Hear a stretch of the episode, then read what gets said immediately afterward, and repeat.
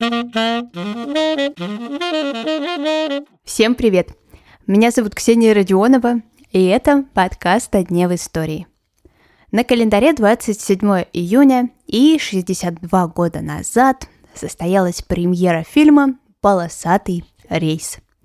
Убийство льва, обманы на площадке и тайные романы. Слушаем историю про создание этой замечательной картины.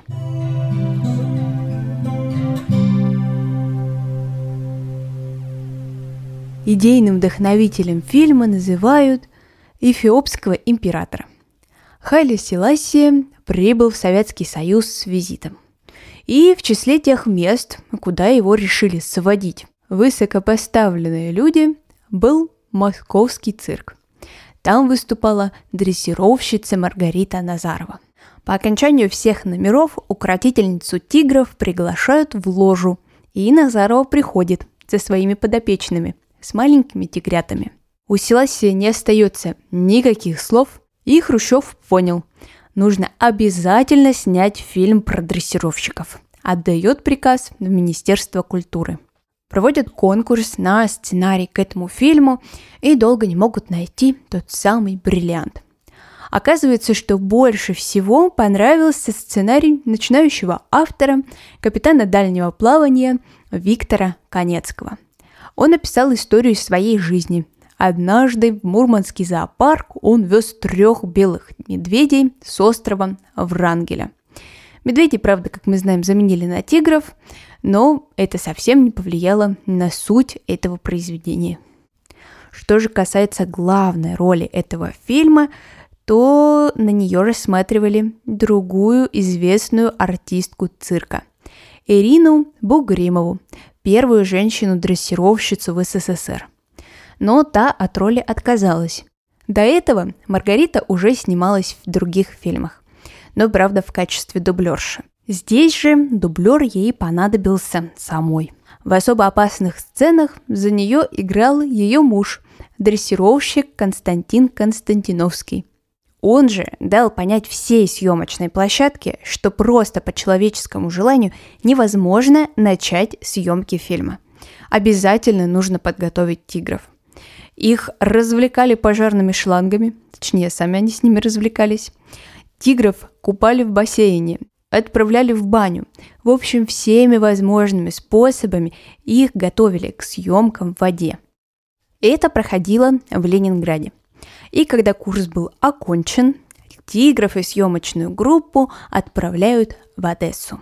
Все создатели этой картины подписывали специальный договор. И в нем были интересные пункты, например, такой. Если в каюту неожиданно войдет тигр и, предположим, возьмет вашу ногу в пасть, ни в коем случае не нужно вырываться, ибо тигр может подумать, что с ним играют, и сожмет челюсти – Нужно просто небрежно, но сильно пихнуть его кулаком в морду. Ему станет неинтересно, и он уйдет. Некоторые исследователи кино называют этот фильм чередой случайностей. Счастливых и не очень. Вот, например, одна из них. Василий Лановой вообще никак не должен был иметь никакого отношения к этой картине. Он просто отдыхал в Одессе, и его товарищ, режиссер Владимир Фетин, его уговаривал сняться в маленьком эпизоде. На что он и говорил, мол, у меня уже такие большие роли, зачем мне какая-то маленькая сцена? На что Фетин сказал, что даже самый маленький, но цепляющий эпизод может войти в историю. Впрочем, так оно и вышло. Актер Евгений Леонов очень боялся сниматься один на один с тигром. И в знаменитой сцене, где Леонов моется в ванной, операторы пообещали актеру, что поставят защитное стекло. Стекла не поставили, актер перед этим хорошо посидел, отдохнул со своими коллегами и отправился мыться. Тогда-то и была снята эта сцена. На самом деле он совершенно не знал, что рядом с ним находится хищник – Возможно, поэтому эта картина и стала такой эффектной. Вопрос, который многим не дает покоя. Убийство льва на съемочной площадке. Спустя пару десятилетий после премьеры «Полосатого рейса» кто-то запускает слух о том, что, мол, сцены, где льва несут, он не спящий, а уже мертвый. Но я наткнулась на статью профессора Михаила Алексеевича Козлова, сотрудника Зоологического института РАН, где он утверждает, что это на самом деле все вранье.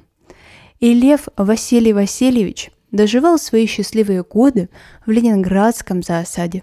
Хочется верить именно в это продолжение истории. А вот история про роман, который никто из зрителей не видел, но он неразрывно связан с фильмом «Полосатый рейс». Обезьянка-пират, которая исполняла свою роль в фильме, была привезена из киевского зоопарка.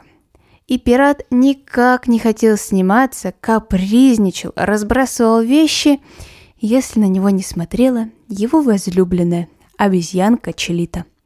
Поэтому пришлось привозить их обоих, чтобы никакого бардака во время съемок не было. Сегодняшний выпуск подошел к концу.